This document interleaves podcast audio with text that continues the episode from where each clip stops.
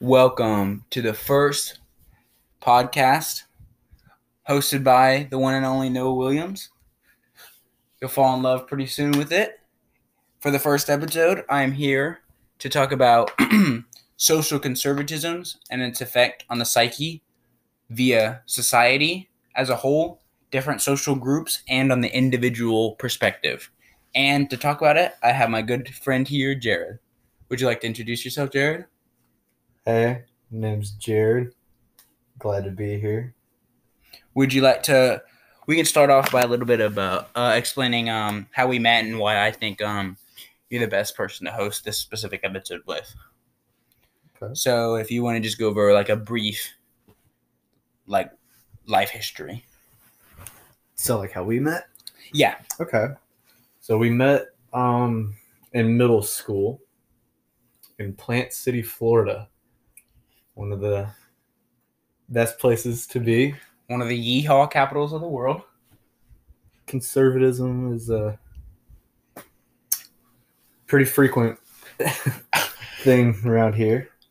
Um, we didn't really get to hanging out until we found each other at church. It was, an, I think, an Easter Sunday. Yeah. It was about eighth, ninth grade.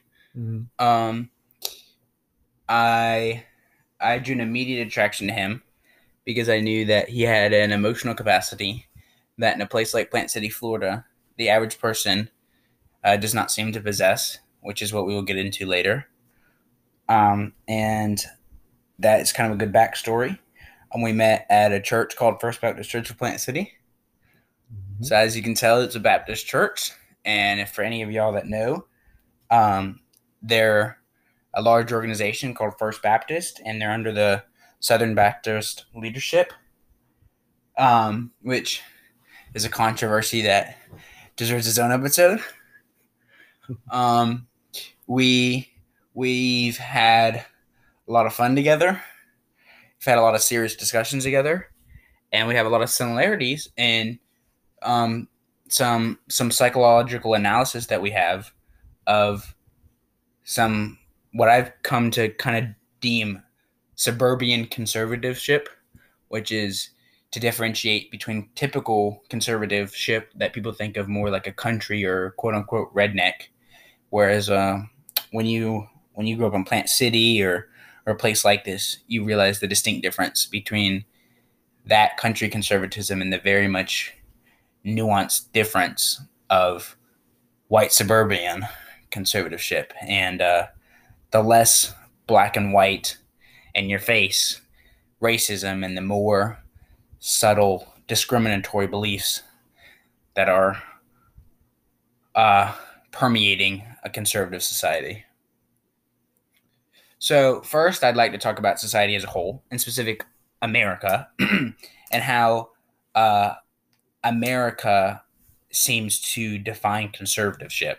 So, as a as an American, and obviously we both are born and raised here, what do you think the average American thinks when they think of the word conservative? I think it's just commonly associated with modern day politics. I'd say the far right, um, especially with the political gap nowadays. It's usually liberal versus conservative. So you think of like Southern heritage, or as you said, like the whole redneck, or whether whatever term you want to use, but Right, mostly right. Southern household. I think Southern's a better word than redneck. I think Southern captures it a little bit better. Mm-hmm.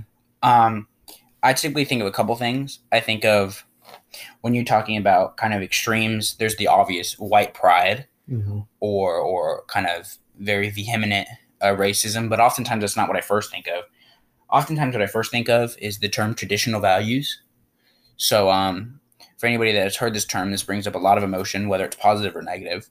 But it is the idea that um, values or ideals, as it's called in philosophy, you know, come to see that I, um, as I'm a philosophy major and I, that matters a lot to me. You'll hear me use kind of those terms, so I always define them before I use them.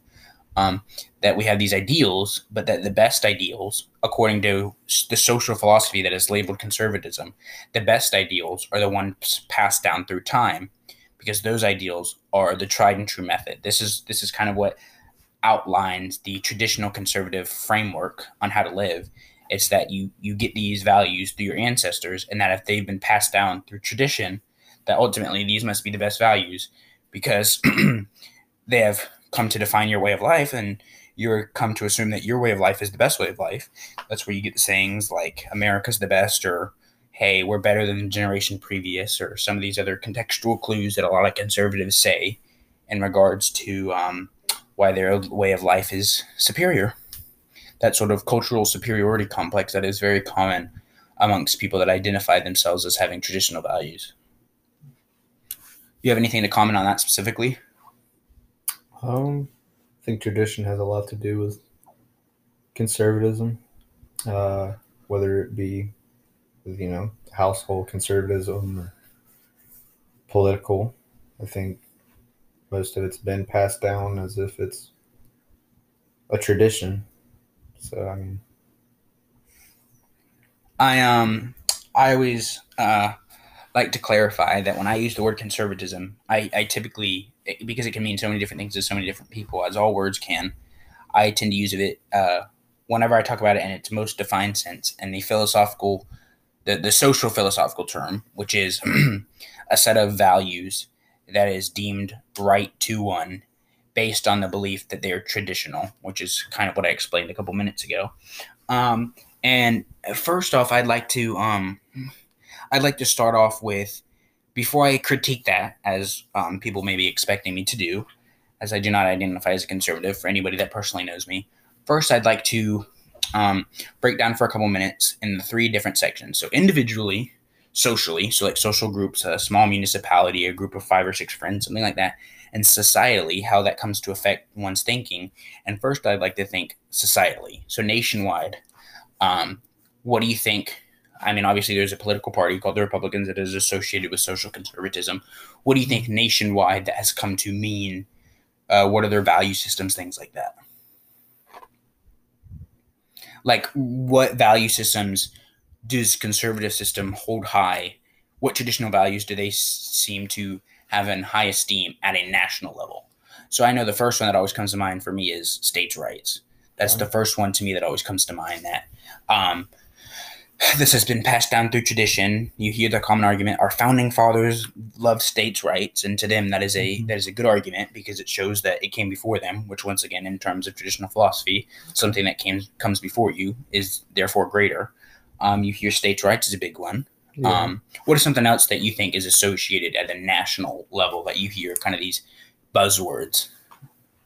I think states' rights is definitely up there, but first kind of value that comes to mind for me would probably be religion.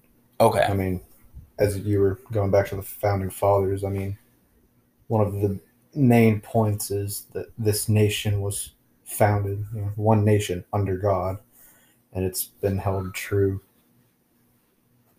okay. to this day. So I mean, so like, um, if I'm understanding you correctly, the common trope or the common saying that like we're a Judeo-Christian nation, right? Like you hear this, you hear this, um, like the uh, the the Supreme Court has Moses holding the Ten Commandments above it. Mm-hmm. Um, yeah, I didn't really think about that, but I think you're right. Um, I think uh, specifically the Abrahamic religions, excluding Islam. So mm-hmm. Judaism, Christianity, and Islam are the three Abrahamic religions. Um, so excluding Islam, the other two are typically associated with Western traditional values, which I would agree with. Um, something else that I always think of that uh, is more recent, um, that has come about really since the 1980s, but uh, inside of social conservative philosophy, capitalism has picked up as a buzzword very much so because a lot of conservatives have built into their personal philosophy that they have a right through tradition because our founding fathers um, were very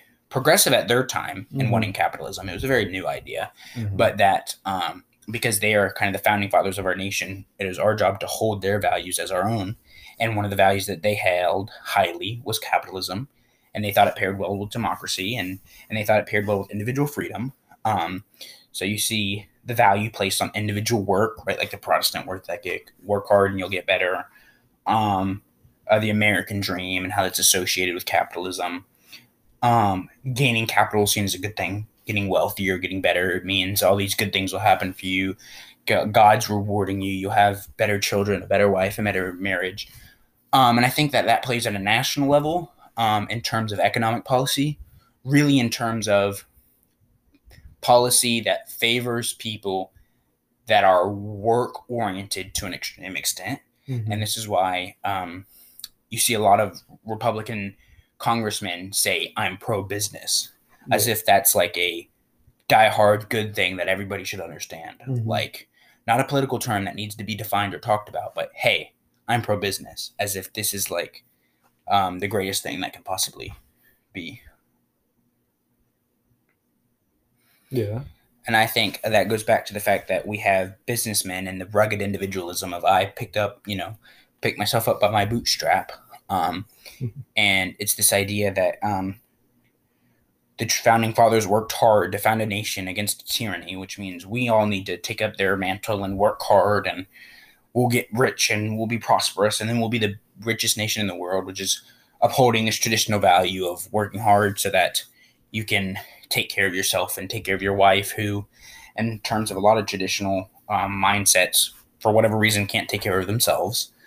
Um, and I'll take care of their kids, and you pay for all the expenses, and you can't tell them no um, to anything they ask because you have to have the money to support your kids. And some of this weird, um, weird kind of economic policy that has come since the 80s under Reagan to kind of be grafted into the overall conservative framework. I thought at a national level is something that um, we're still seeing, considering when you hear the word capitalism, it is generally associated with the Republican Party. Yeah, I agree. Do you think of any other buzzwords? I know, I know, there's got to be several. Like, eh, what about the executive side? So, like presidential candidates. So, like, obviously, Trump was the last Republican president. Um, I think people saying I'm pro legal immigration. That's mm-hmm. typically associated with Republicans um, and conservative values to conserve the values that you have. So, which therefore is directly opposed to multiculturalism, which mm-hmm. is holding other values as equal to your own. Traditional values is my values are superior. So, therefore, I do not want a, a, a quote unquote stream of immigration which can challenge my own values. Mm-hmm. No, I think um, another word that would come to mind whenever you hear you know conservative would be America, not as in like a definition of America, like conservative is a American as a whole, but um, with regards to like politics or um, any type of policies, it's usually America this, America first, which is okay. kind of like one of their trademarks, if you will. Like with what you're saying, immigration, pro uh, legal immigration, and I mean that's another two-sided argument when it comes to immigration because then you go into sanctuaries and things like that, which have been a real dispute here recently. Right. Expect yeah, especially in the national political scene. I'd agree with that. Mm-hmm. Um, for sure. And um I think that once again, um, that connects back to the idea that um, legal immigrants are somehow superior, not just because they're legal, right? Which is goes back to the fact that you know you can vote and you have rights and you pay taxes and things like that, mm-hmm. which are sometimes used as arguments, but oftentimes the argument is used that because they are legal, that means they have passed the citizenship test, which means they mm-hmm. know the conservative traditional values that Americans are to have. And this is why a lot of conservatives see legal immigration as something that's bearable or something that's a great thing because it means we have other people reinforcing our own values rather than challenging them. Um, and I always find this ironic because there's a vast difference between the percentage of immigrants that have been able to pass the citizenship test and the ability of American citizens to pass that same test. Mm-hmm. And there's been statistical studies in kind of political science arenas. It's a kind of popular trope that a lot of liberal professors make, which I think is accurate. And it's the fact that the failure rate is actually higher amongst citizens taking the citizenship test that were naturalized and born here. Um, that should know these things from their seventh grade civics class or from their mm. AP US history in high school, something like that, than it is amongst immigrants, which I find sort of interesting. Yeah. I think that have to do with lack of obligation within our own educational systems because when you look at your average student in America, they don't, or American born student, I should say, you don't really think that they need to know this information to be an active citizen. Whereas you're looking at someone who's wanting to seek immigration and seek citizenship within our country, they have to meet those requirements. So it's almost like that pressure to perform, that pressure to understand those values, those pressure that in our education system, um, we almost don't have that pressure because it's the privilege that we get from being born here. Mm-hmm. Exactly. And I, and I want to be careful when I say the word privilege because that's associated with certain things, and I want to make sure we have well defined terms and things like that. But I think before you even go into the modern debate of white privilege versus non white privilege, Mhm. I think the, the, the key distinction really is privilege of a naturalized citizen versus privilege of a immigrant citizen because of main two main main distinctions. One, the immigrant citizen had to earn their citizenship, and therefore a lot of them associate pride with that. Whereas when you associate pride with America, America first, I'm an American citizen, I'm proud with that. But you're born here, you've done nothing to achieve that. So to me, Mhm. the pride doesn't make sense because you were literally born with it. You've d- you're being proud of something that somebody before you have done that you have not achieved. To me, that's like being proud that you're six foot five. It's something that you were genetically predisposed to, or in, in this case, not genetically, but predetermined to have, Mhm. solely because you were born there. Which I always find the American pride in people that were born here odd because it was literally given to them. Mhm. Um, and I find that privilege um, extremely rampant, I guess you could say, amongst people also because, as Arnold Schwarzenegger famously pointed out in the 90s, immigrants can never become president. Mhm. So even immigrants that are get citizenship are never full citizens in the way that naturalized citizens are. So there's always this slight inequality between natural citizens that we consider good or born here or you're here on the alt right purebred or pure blooded citizens and some of these some of these tropes, some of these terms and people that we still somewhat see as foreign or not like us. yeah.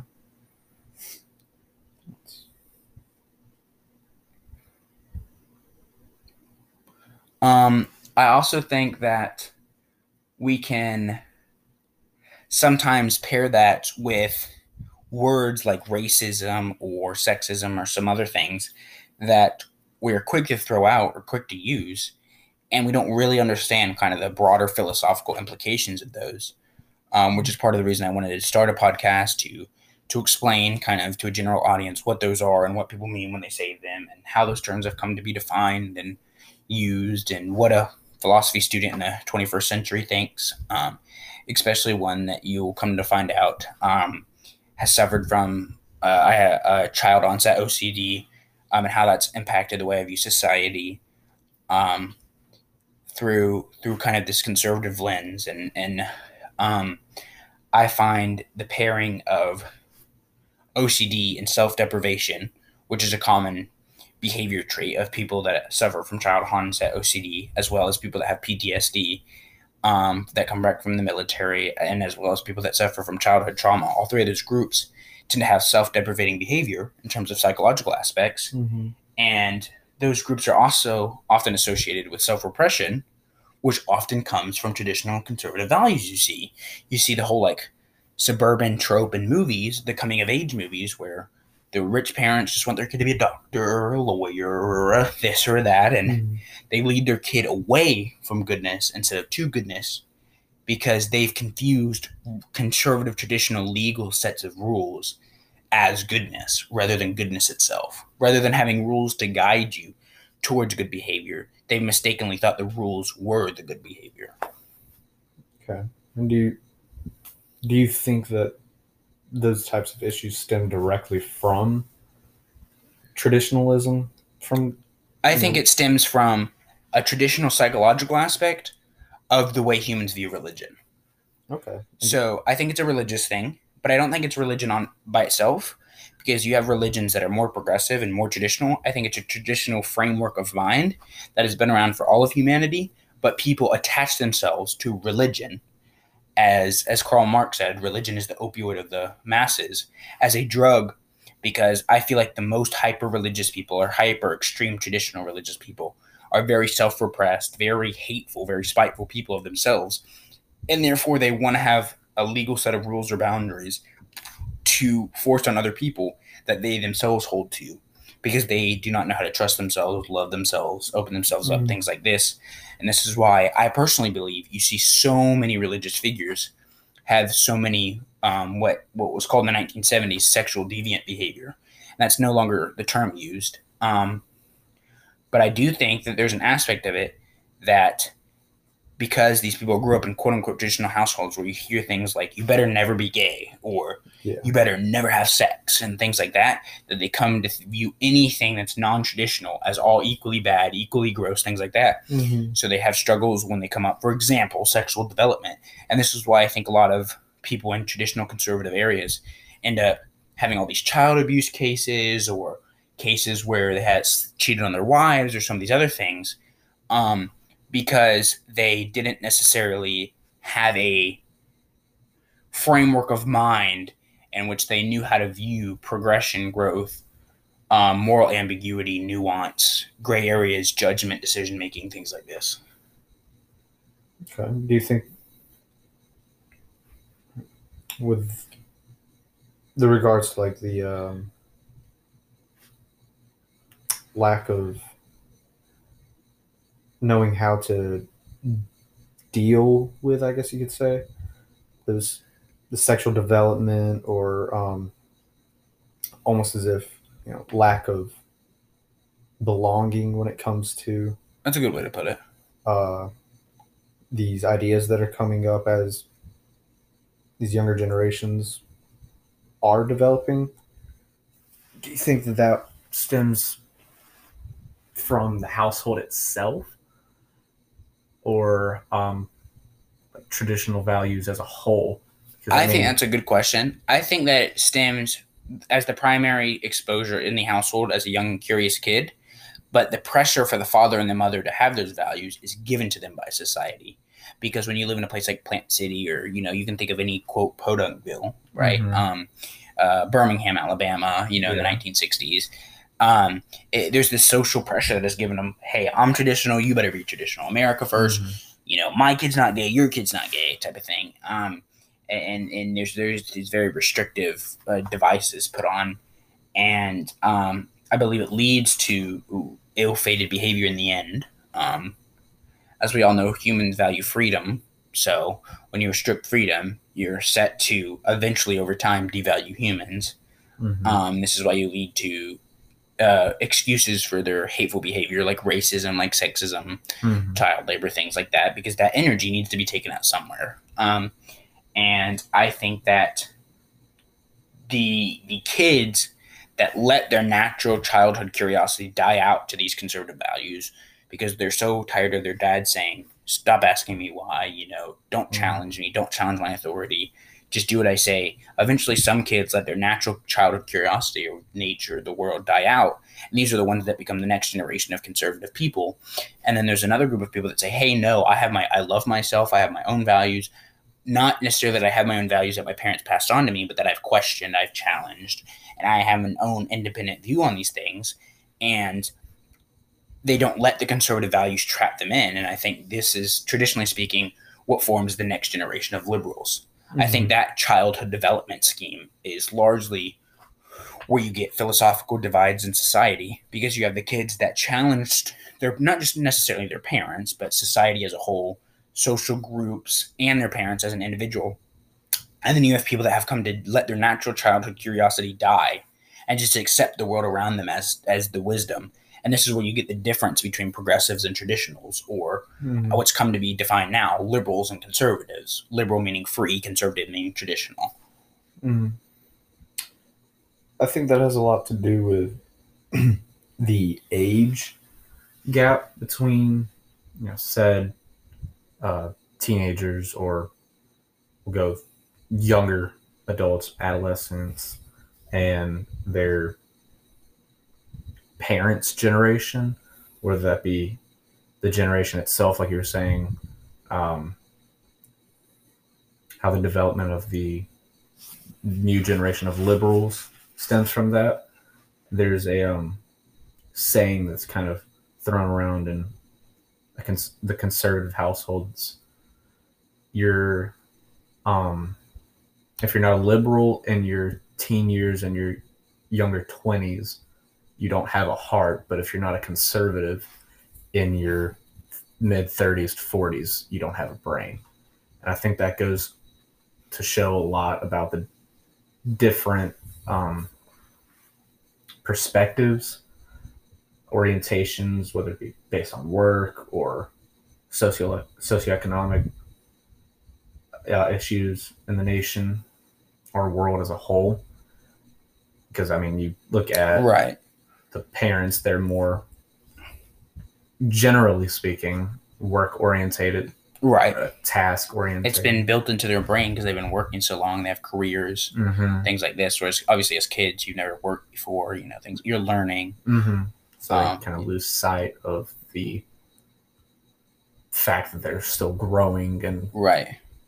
Becoming of age. It's like the parent loses what it's like to be a child, but the Mhm. child doesn't lose what it's like to be a parent. They've never experienced it. exactly. And this is the reason, philosophically speaking, um, when it comes to child abuse cases and the law regarding those, why I think parents should held be held highly responsible versus kids, even when they cause violence amongst themselves in domestic issues cases, is because I think that there's an important distinction between a parent forgetting what it's like to be a child Mhm. versus a child not knowing what it's like to be a parent because one never had the opportunity, right? If I die at 16 in a child abuse scandal, I didn't know what it was like to be a quote unquote good parent because I've never been a parent, you know, if I'm not a parent at 16. Whereas a parent, you have to repress your own childhood to forget what it's like to be a child because you've Mhm. experienced that. You don't become 18 without living to be 17, 16, 15, 14, Mhm. nine, seven, eight. Um, and I think that um, this natural childhood curiosity, and for all my philosophy listeners out there, obviously people know this as Rousseau's idea, that natural childhood curiosity is what leads to the next generation of great thinkers. I personally think that that is true to some extent, but that it's arrogant to think that it's next, just the next generation's great thinkers, because I think a lot of people had their childhood curiosity. It just changes as you get older Mhm. and this is why people pick up hobbies like music, um, YouTube, or podcast creating, or um, what they seem to love in their partner. It's something that they didn't have as their own in a child, and they think they would make a good spouse, and they think they'd make a good friend. Things like this. I think there's an innate child in all of us, um, obviously, but not that you grow up to repress that child, but that through maturity, liberals are ones that learn that maturity teaches you how to keep, put boundaries to love that freedom, whereas conservatives put boundaries on that freedom. That's the important distinction that I think is there. Yeah, and that ties right back into the whole traditionalism. Whereas you know you go back one generation or, or two back to you know the baby boomers. Um, when I say two generations, I mean Right, like the significant Yes. periods of time. like millennials, then baby boomers. The uh, whole difference between the parents and their children back then, I mean, you'd have the children going to work at 14, 15, learning how to support a household or take care of a home. And they kind of generally left their childhood just in the past at that point and never really grew up with that. They only grew up with the work orientated lifestyle. And I think that's why they hold it so high nowadays um, when trying to, you know, raise their children. Yeah. Um. Uh. We're about to um stop and go on to part two. Um. So if you're still interested, just just there's the next one. By the time you're listening, should be uploaded. Um. So just click onto that.